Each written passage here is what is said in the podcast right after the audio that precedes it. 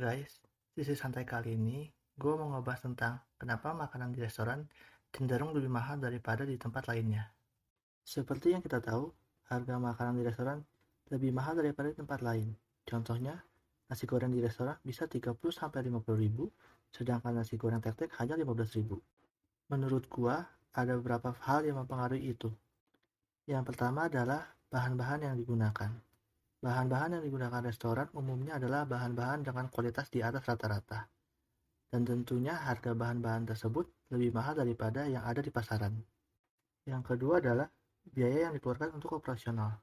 Tentu hal ini kita tidak bisa pungkiri bahwa biaya operasional yang dikeluarkan cukup besar, seperti gaji karyawan, uang sewa tempat, listrik, air, dan lain-lainnya. Selain dua faktor yang tadi, ada faktor X yang mungkin banyak orang tidak sadar, Faktor itu adalah suasana dan pelayanan. Banyak restoran yang ada di Indonesia tidak hanya menjual makanan saja, tetapi mereka juga menjual suasana dan pelayanan.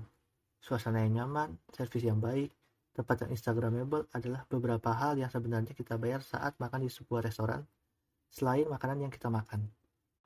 Nah, itu beberapa faktor yang mempengaruhi mengapa makanan di restoran cenderung lebih mahal. Sekian sisi santai kali ini. Thanks for listening and see you in next episode.